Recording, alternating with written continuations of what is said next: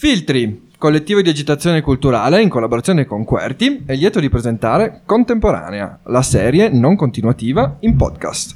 Dietro ai microfoni abbiamo Irene Meglio.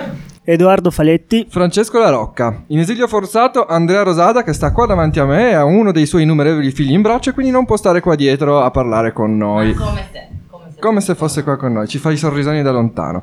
Ti pote- ci potete seguire al nostro sito www.filtri.xyz e www.querti.it dove troverete i, post- i podcast presenti, passati e futuri. Eh, potete battere un like su Facebook, eh, potete seguirci sul canale di Telegram, stessi nomi, stesse facce, stesse beltà. Eh, c'è anche la newsletter che è bellissima e prima o poi arriva ogni tanto, di solito il sabato e, e la fa Irene. Giusto Irene?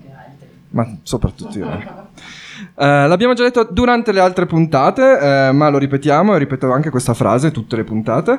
Questa serie qua si chiama, eh, questa stagione di, del- di contemporanea si chiama Rifugio, eh, è la prima stagione appunto del- di questo neonato progetto di filtri, eh, nel quale vorremmo radunare tutte le suggestioni che provengono dal mondo che sta là fuori, quindi tutte cose che non siamo noi a pensare, ma sono gli altri che ci fanno fare.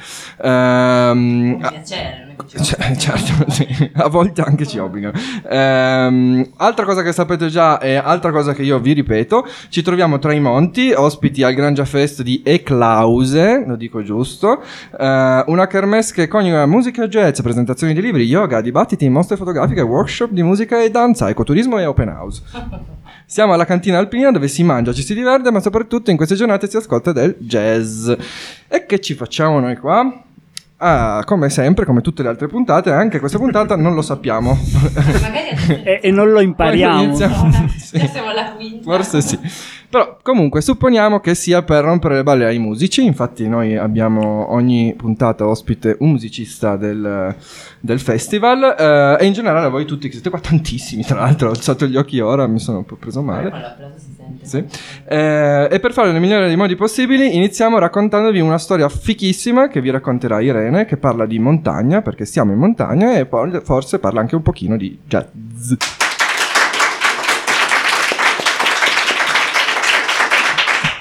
Su richiesta, su richiesta non vale. Bene, sì, allora raccontiamo storie, ehm, visto che siamo in montagna, visto che abbiamo usato già nelle, nelle scorse eh, puntate un libro che ci è piaciuto molto, libro di Enrico Camanni, che salutiamo. Ciao Enrico. Enrico, il libro si chiama Alpi Ribelli e mm, in questo libro vabbè, Enrico ci descrive tutta una serie di situazioni e aneddoti delle nostre montagne e tra questi giustamente ci parla anche dell'animale montagnino per eccellenza, ovvero il lupo. Lupo che in realtà non è solo un abitante dei boschi ma anche una metafora che negli anni, nei millenni, addirittura due microfoni. È stata una metafora che è stata usata tantissimo in letteratura, in arte, per parlare appunto non solo di vita animale, ma anche di proprio stile di vita umani, ribellioni, solitudini, branchi e molto altro. Nello specifico oggi denti, sangue. Nello specifico oggi vi raccontiamo del lupo Ligabue. Il lupo Ligabue si è appena ripreso da un terribile incidente sulla tangenziale di Parma. L'hanno curato bene, è guarito e hanno deciso di restituirlo alla montagna. Gli zoologi lo seguiranno sui monitor per vedere quanta strada fa. L'11 marzo 2004 gli fissano al collo il rilevatore satellitare e lo lanciano in una faggeta. Ligabue sembra contento, anche se i lupi hanno sempre gli occhi tristi. Dopo una ragionevole convalescenza sul crinale appenninico, sente il richiamo del nord e comincia il suo viaggio. Toscana, Emilia, Lombardia, Liguria, Piemonte. Nella notte tra il 28 e il 29 settembre arriva sulle Alpi Marittime, al confine con la Francia. Sono belle le marittime a settembre.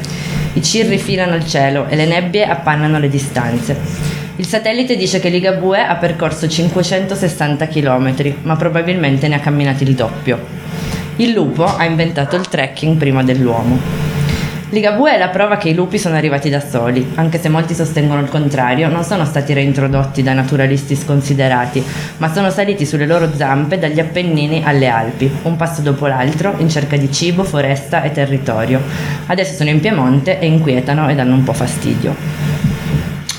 E quindi parliamo di, parlando di lupi, eh, presentiamo anche il, il nostro lupo di oggi, eh, bassista, contrabbassista, insegnante e compositore di musica classica e jazz.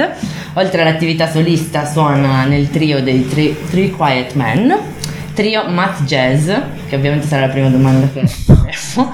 E con noi Federico Marchesano. Ciao. Ciao. Questo non era richiesto, quindi vale.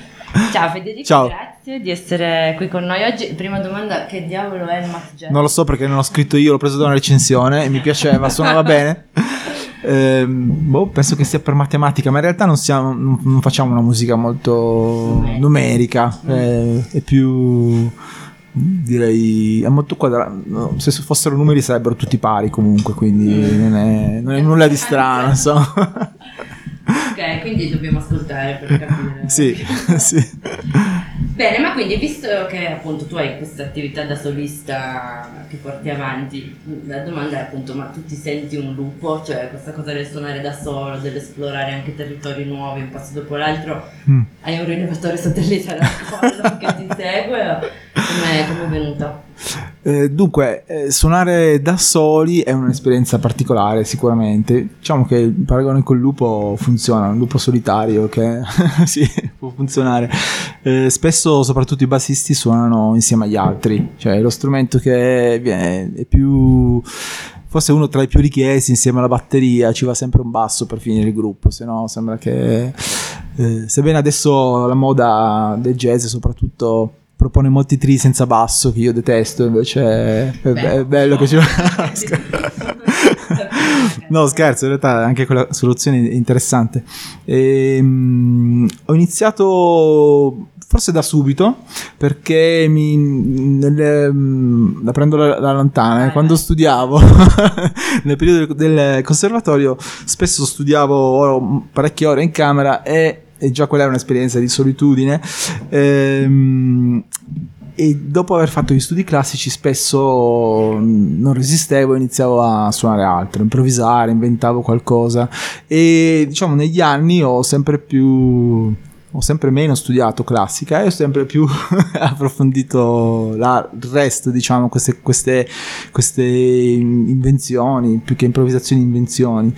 E, e infatti il disco che ho pubblicato due anni fa è effettivamente il risultato di dieci anni di lavoro. E un lavoro che poi ho sviluppato molto dal vivo, eh, soprattutto accompagnando gli scrittori.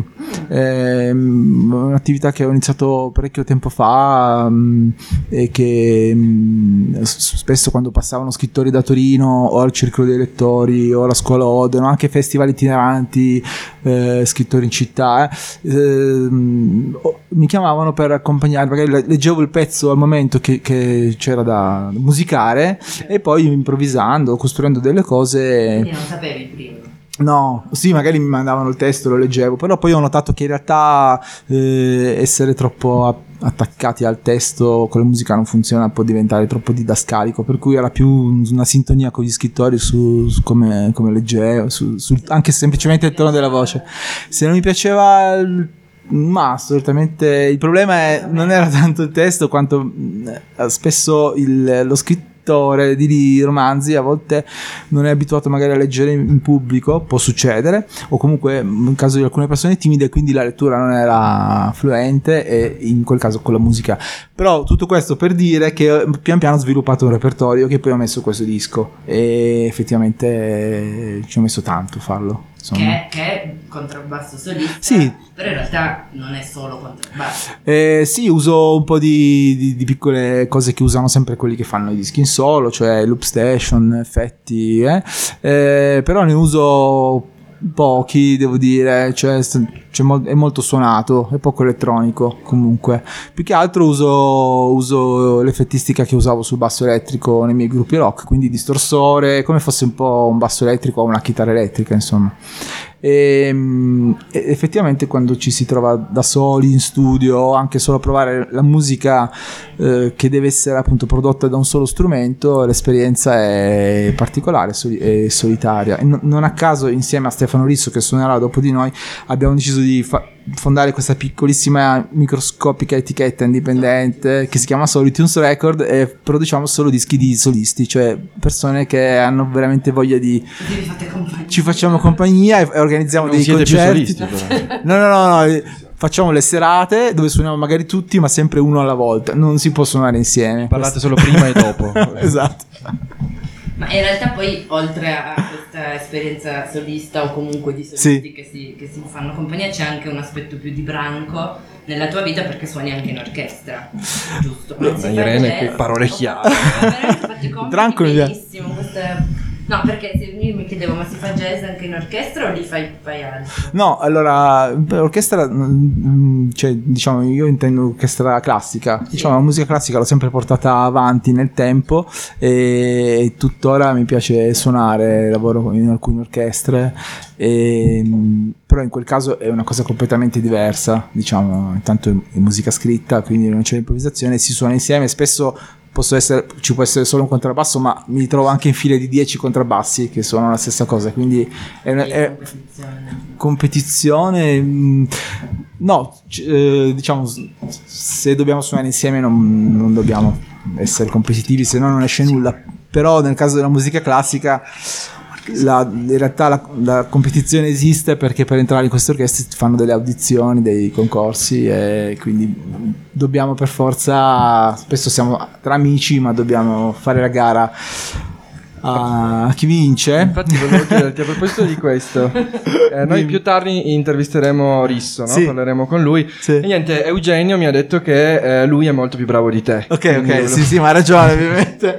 Questo è un buon inizio per... Allora, questa sera per la prima volta due Solitunes suoneranno insieme, quindi alla fine dei nostri due set faremo una quindicina di minuti insieme, eh, quindi con i due contrabbassi, Ah, e e quindi- sarà una vera sfida all'ultimo Ah, sangue. cioè, sì, proprio Chi va più veloce vince. sudore, sangue, Sì, sì, sì. due lupi, non perdete. Non perde due lupi, esatto. Ehm, un'altra cosa- tornando invece al jazz, una cosa che Sì. volevamo chiederti, eh, c'è una- un'intervista in cui dici, ehm, parlando tra l'altro del jazz- dell'ultimo jazz festival a Torino con cui hai collaborato con eh, Luis. Eh, con Luis Cavis, sì. Eh, Non Luis Sala. Luis. Eh, dici che il jazz è qualcosa di segreto, di misterioso, qualcosa che si fa sul momento. Mm. Eh, era una frase a effetto in quel momento o è vero? Non lo so. No, Scusa Irene, sarebbe più, gra- cioè funzionerebbe di più se parlassi nel microfono. Non sto parlando nel No, io intendevo proprio che il jazz è qualcosa di misterioso per me, proprio non ho capito alc- delle cose. Lo suoni ma non lo capisci. esatto. Bello. Eh, no, intendo dire che io comunque vengo dal heavy metal, cioè io... an- Attenzione. Attenzione. sì, io Hai i facciamo- capelli lunghi? Eh, bravo. Bravo, maledetto. La prima cosa che ho perso sono stati i capelli che erano lunghi, molti, incredibilmente. E, no, mi hai ferito, non riesco No. più andare avanti. Pessimo. eh. È una condizione condivisa, non ti preoccupare. ma il metal rimane nel cuore, per cui... eh, e, e quindi in realtà eh, è successo proprio in una cantina di Cirie dove provavo con, con il mio batterista con cui lavoravo sempre, Dario Bruna, e che a un certo punto lui mi invitò appunto a suonare, mi mise su un disco di Bill Freezer, che in realtà poi è un jazzista, sì, però è il jazz degli anni 90, diciamo, era già la generazione dei... non più del, del- del jazz tradizionale, comunque quella che è venuta fuori con John Zorn, quel giro newyorkese. E, e devo dire che quando ho sentito quella roba sono proprio uscito di testa e, no- e- e la- la- il fatto qualcosa di segreto è proprio la, la figata di sentire una roba che tu non capisci a- nulla, non sai cos'è, non riesci a dargli un nome, non sai come funziona, come si fa, però senti che quella roba lì è tua. No? E in quel senso era qualcosa di segreto, diciamo. L'hai Eh, salvata. Ma il fatto invece di farla sul momento? eh, Ma quello l'ho detto veramente, sì. Vabbè. No, questa roba qua è bella, è bella e, e- e mi ricorda un po' anche quello di cui parlavamo con Eugenio, è un po' la libertà di potersi perdere, no? È- Eh, quello. beh, quello sì, difficile tra l'altro, eh, si, si può fare, è molto pericoloso, è quello che dovrebbe No, succedere. ma anche ascoltando, eh, non solo Ah, sì, ascoltando anche. No, nei concerti jazz infatti perdersi è sempre una cosa interessante perché ci- a quel punto si esce dai binari, si, si esce dalle regole e bisogna capire co- cosa succede e quindi eh, entrano in, giochi- in gioco i ruoli, quello che, che succede. Ehm, sì, nel mio caso mi, mi piace su- suonare delle cose scritte, dove scrivo la musica e i musicisti studiano un po' come fosse musica classica e poi ci devono essere dei momenti o ad esempio una, una relazione tra quello che è scritto e quello che non è scritto. E, e- e il mio segreto, tra virgolette, sta, sta nel cercare una- un giusto mix tra queste due cose. Mhm. Ma logicamente si può anche fare dell'improvvisazione libera fatta totalmente sul momento. Capito? Ci siamo, direi. Doman- domande dal pubblico? Visto che c'è così tanto pubblico. È un lupo, ma è bravo. Pensavate, eh? Ho parlato troppo. Domande, vieni, Vieni qua, per bravo. favore. Caro sconosciuto. Chissà chi è? Gulliver fa le domande. Vieni. Vieni.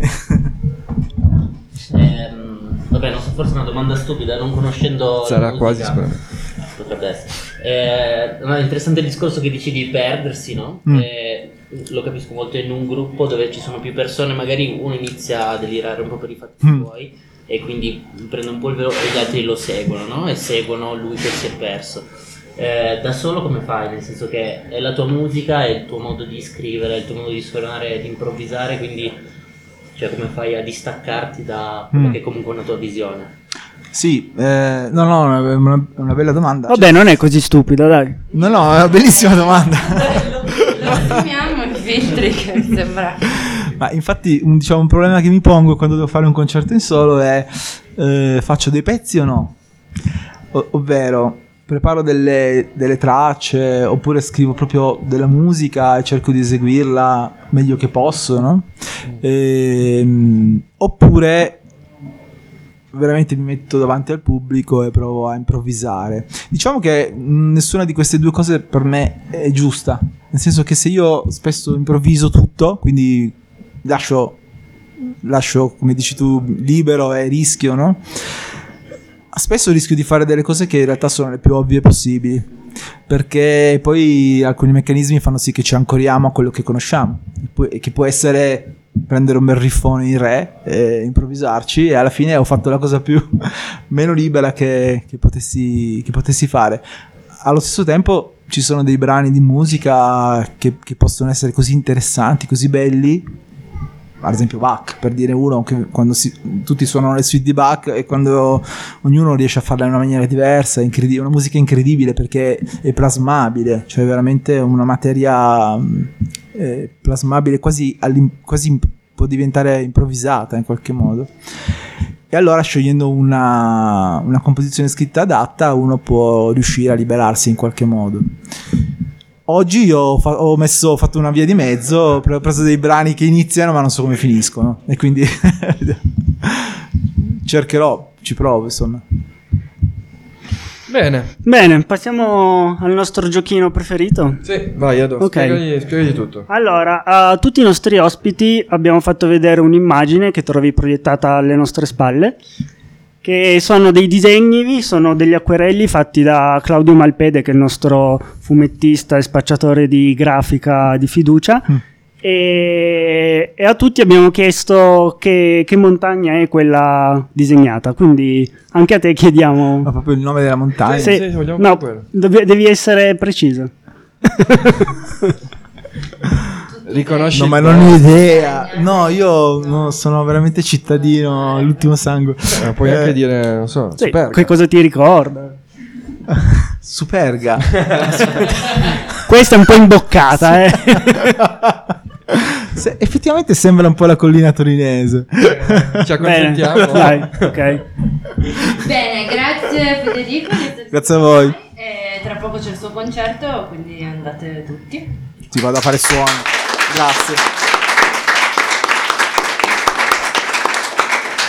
E prima di salutarci E di andare tutti a sentire il concerto di Federico, come sempre i consigli per gli acquisti, grazie a gulliver.it che è il nostro portale preferito dedicato alla montagna. Oggi, visto che abbiamo parlato di lupi, eh, la via che vi raccontiamo è la via che porta alla punta del pallone del lupo in Valvaraita, provincia oh. di Cuneo. Eh? Nel- non lontano dal Monviso, a cavallo con la Francia. È, un- è una, una via molto bella, non, non troppo difficile, si parte da 1840 metri e la vetta più alta è 3100. Non sappiamo se vedrete effettivamente dei lupi da quelle parti, ma di sicuro vi sentirete magari un po' lupi anche voi, quindi Oh. ciao alla prossima! Love, love, love. slowly, slowly, slowly. Grazie. Grazie, grazie.